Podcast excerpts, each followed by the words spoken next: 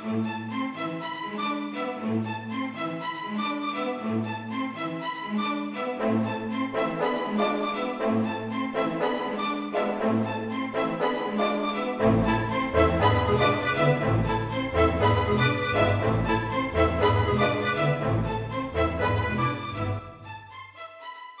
and welcome to What the Dickens podcast, Series 1 Great Expectations, read by me, Ian Pringle. Chapter 15 As I was getting too big for Mr. Wopsle's great aunt's room, my education under that preposterous female terminated. Not, however, until Biddy had imparted to me everything she knew from the little catalogue of prices to a comic song she had once bought for a halfpenny. Although the only coherent part of the latter piece of literature were the opening lines, when I went to Lunnon town, sirs, to rule the rule, to rule the rule, wasn't I done very brown, sirs, to rule the rule, to rule the rule. Still, in my desire to be wiser, I got this composition by heart with the utmost gravity. Nor do I recollect that I questioned its merit, except that I thought, as I still do, the amount of to rule somewhat in excess of the poetry. In my hunger for information, I made proposals to Mr. Wopsle to bestow some intellectual crumbs upon me, with which he kindly complied. As it turned out, however, that he only wanted me for a dramatic lay figure, to be contradicted and embraced and wept over and bullied and clutched and stabbed and knocked about in a variety of ways, I soon declined that course of instruction, though not until Mr. Wopsle, in his poetic fury, had severely mauled me. Whatever I acquired, I tried to impart to Joe this statement sounds so well that I cannot in my conscience let it pass unexplained. I wanted to make Joe less ignorant and common, that he might be worthier of my society and less open to Estella's reproach. The old battery out on the marshes was our place of study, and a broken slate and a short piece of slate pencil were our educational implements, to which Joe always added a pipe of tobacco. I never knew Joe to remember anything from one Sunday to another, or to acquire, under my tuition, any piece of information whatever. Yet he would smoke his pipe at the battery with a far more sagacious air than anywhere else, even with a learned air, as if he considered himself to be advancing immensely. Dear fellow, I hope he did. It was pleasant and quiet out there with the sails on the river passing beyond the earthwork, and sometimes, when the tide was low, looking as if they belonged to sunken ships that were still sailing on at the bottom of the water. Whenever I watched the vessels standing out to sea with their white sails spread, I somehow thought of Miss Havisham and Estella and whenever the light struck aslant, afar off, upon a cloud, or sail, or green hillside, or waterline, it was just the same. Miss Havisham and Estella and the strange house and the strange life appeared to have something to do with everything that was picturesque. On Sunday, when Joe, greatly enjoying his pipe, had so plumed himself on being most awful dull that I had given him up for the day. I lay on the earthwork for some time with my chin on my hand, descrying traces of Miss Havisham and Estella all over the prospect, in the sky and in the water, until at last I resolved to mention a thought concerning them that had been much in my head. Joe, I said, don't you think I ought to make Miss Havisham a visit? Well, Pip, returned Joe, slowly considering. What for? What for, Joe? What is any visit made for? There is some visits, perhaps, said Joe, as for ever remains open to the question, Pip. But in regard to visiting Miss Havisham, she might think you wanted something, expected something of her. Don't you think I might say that I did not, Joe? You might, old chap, said Joe, and she might credit it. Similarly, she mightn't. Joe felt, as I did, that he had made a point there, and he pulled hard at his pipe to keep himself from weakening it by repetition. You see, Pip, Joe pursued, as soon as he was past that danger, Miss Havisham done the handsome thing by you. When Miss Havisham done the handsome thing by you, she called me back to say to me as that were all. Yes, Joe, I heard her. All, Joe repeated very emphatically. Yes, Joe, I tell you, I heard her. Which I mean to say, Pip, it might be that her meaning were, make an end on it, as you was. Me to the north and you to the south. Keep in sunders.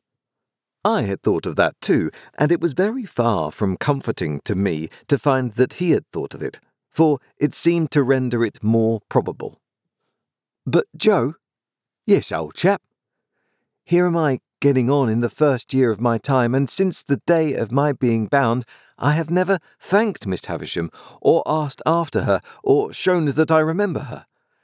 That's true, Pip, and unless you was to turn her out a set of shoes all four round, and which I mean to say as even a set of shoes all four round might not be acceptable as a present in a total vacancy of hooves. I don't mean that sort of remembrance, Joe. I don't mean a present. But Joe had got the idea of a present in his head and must harp upon it. Or even, said he, if you was helped to knocking her up a new chain for the front door, or say a gross or two of shark-headed screws for general use, or some light fancy article such as a toasting fork when she took her muffins, or a gridiron when she took a sprat or such like. I don't mean any present at all, Joe, I interposed.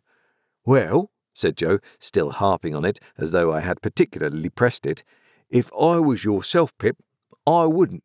No, I would not. For what's a door chain when she's got one always up? And shark-headers is open to misrepresentations. And if it was a toasting fork, you'd go into brass and do yourself no credit. And the uncommonest workman can't show himself uncommon in a gridiron, for a gridiron is a gridiron said Joe, steadfastly, impressing it upon me as if he were endeavouring to rouse me from a fixed delusion. And you may aim at what you like, but a gridiron it will come out, either by your leave or again your leave, and you can't help yourself. My dear Joe, I cried in desperation, taking hold of his coat, don't go on in that way. I never thought of making Miss Havisham any present. No, Pip, Joe assented, as if he had been contending for that all along. And what I say to you is, you are right, Pip.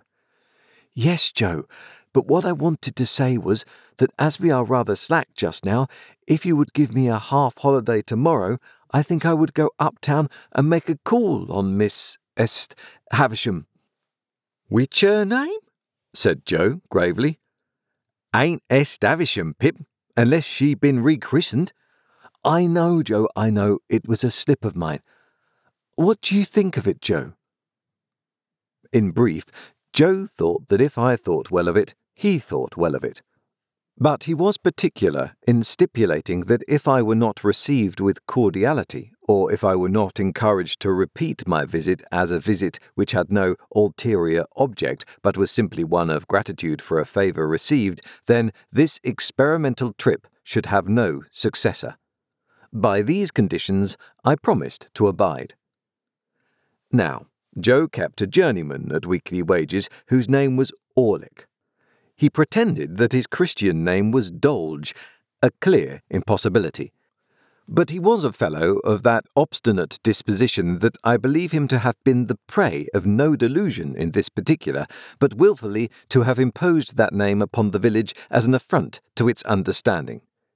He was a broad shouldered, loose limbed, swarthy fellow of great strength, never in a hurry and always slouching. He never even seemed to come to his work on purpose, but would slouch in as if by mere accident, and when he went to the Jolly Bargemen to eat his dinner or went away at night, he would slouch out, like Cain or the Wandering Jew, as if he had no idea where he was going and no intention of ever coming back. He lodged at the sluice keeper's out on the marshes, and on working days would come slouching from his hermitage with his hands in his pockets and his dinner loosely tied in a bundle round his neck and dangling on his back.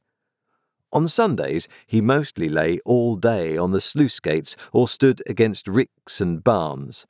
He always slouched, locomotively, with his eyes on the ground, and when accosted or otherwise required to raise them, he looked up in a half resentful, half puzzled way, as though the only thought he ever had was that it was rather an odd and injurious fact that he should never be thinking. This morose journeyman had no liking for me.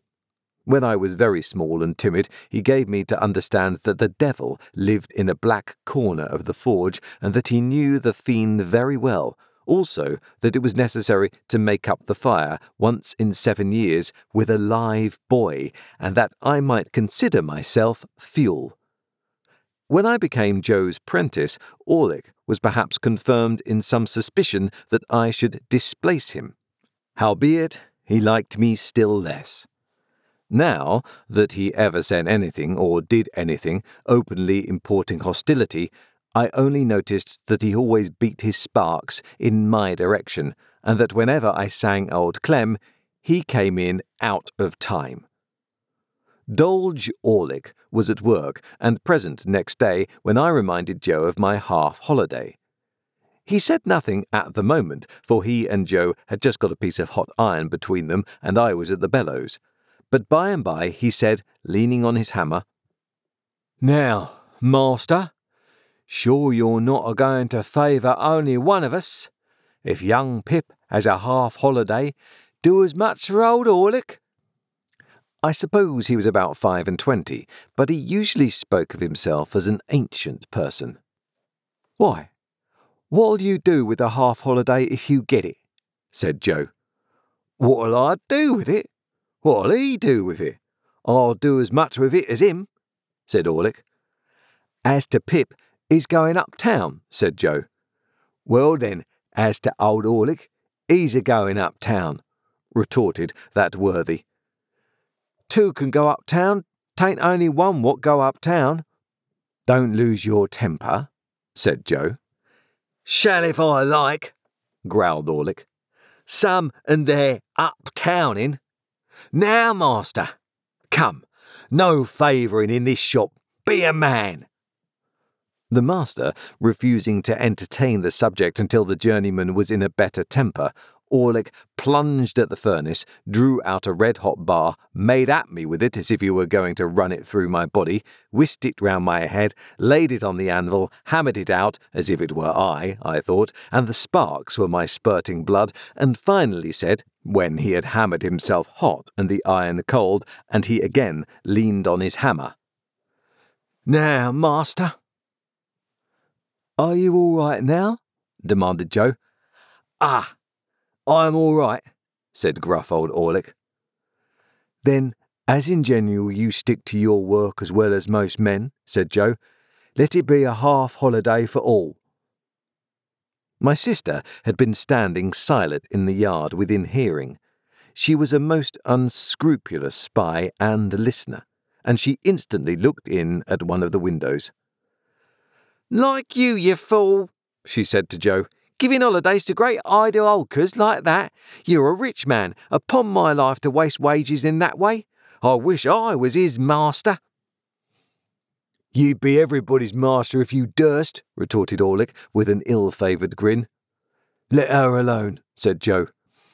I'd be a match for all noodles and all rogues, returned my sister, beginning to work herself into a mighty rage and I couldn't be a match for the noodles without being a match for your master, who's the dunder-headed king of the noodles, and I couldn't be a match for the rogues without being a match for you, who are the blackest looking and the worst rogue between this and France. Now! You're a foul, shrew, mother gargery, growled the journeyman. If that makes a judge of rogues, you ought to be a good un. Let her alone, will you? said Joe. What did you say? Cried my sister, beginning to scream. What did you say? What did that fellow Orlick say to me, Pip? What did he call me with my husband standing by? Oh, oh, oh! Each of these exclamations was a shriek, and I must remark of my sister what is equally true of all the violent women I have ever seen that passion was no excuse for her, because it is undeniable that instead of lapsing into passion, she consciously and deliberately took extraordinary pains to force herself into it and became blindly furious by regular stages. What was the name he gave me before the base man who swore to defend me? Oh, oh me, oh! Ah, growled the journeyman between his teeth. I'd hold you if you was my wife. I'd hold you under the pump and choke it out of you. I tell you, let her alone, said Joe. Oh, to hear him, cried my sister, with a clap of her hands and a scream together, which was her next stage. To hear the names he's giving me! That Orlick in my house, me, a married woman with my husband standing by! Oh, oh! Here, my sister, after a fit of clappings and screamings, beat her hands upon her bosom and upon her knees, and threw her cap off, and pulled her hair down, which were the last stages of her road to frenzy. Being by this time a perfect fury and a complete success, she made a dash at the door, which I had fortunately locked. What could the wretched Joe do now? After his disregarded parenthetical interruptions, but stand up to his journeyman and ask him what he meant by interfering betwixt himself and Mrs. Joe, and further whether he was man enough to come on. Old Orlick felt that the situation admitted of nothing less than coming on, and was on his defence straight away. So, without so much as pulling off their singed and burnt aprons, they went at one another like two giants. But if any man in that neighbourhood could stand up along against Joe, I never saw the man. Orlick, as if he had been of no more account than the pale young gentleman, was very soon among the coal dust, and in no hurry to come out of it. Then Joe unlocked the door and picked up my sister, who had dropped insensible at the window, but who had seen the fight first, I think and who was carried into the house and laid down, and who was recommended to revive, and would do nothing but struggle and clench her hands in Joe's hair. Then came that singular calm and silence which succeed all uproars, and then, with the vague sensation which I had always connected with such a lull, namely, that it was Sunday and somebody was dead, I went upstairs to dress myself. Thank you for listening, and I hope you enjoyed that chapter. If you did, and you want to listen to more of these, then I would love to record all of Dickens' work, but I might need a little bit of help. So if you can, and if you can't, don't worry, but if you can, then I do accept donations. If you go to the show notes for this show or any of the others, you'll see there's a link to PayPal and you can just send me a bit of change. Um, I'll have a cup of tea or a cup of coffee or even a beer if you're feeling generous, and that would be lovely. If you do do that, then please leave me your contact details just so I can say thank you. And also, what I'd like to do is when I've finished this whole book, I'd like to package that up. And if you've donated, then I'll send you the full MP3 so you can have the whole book to yourself completely mastered without these bits so you won't be getting interrupted by me at the end or anything like that. And you can listen to that as many times as you want. So you'll find the link in the show notes. And also, if you want to, you can go to my website and donate there. That's www.ianpringlevoiceover.com forward slash podcasts. And you'll find um, the donate button at the bottom. Thank you. Goodbye.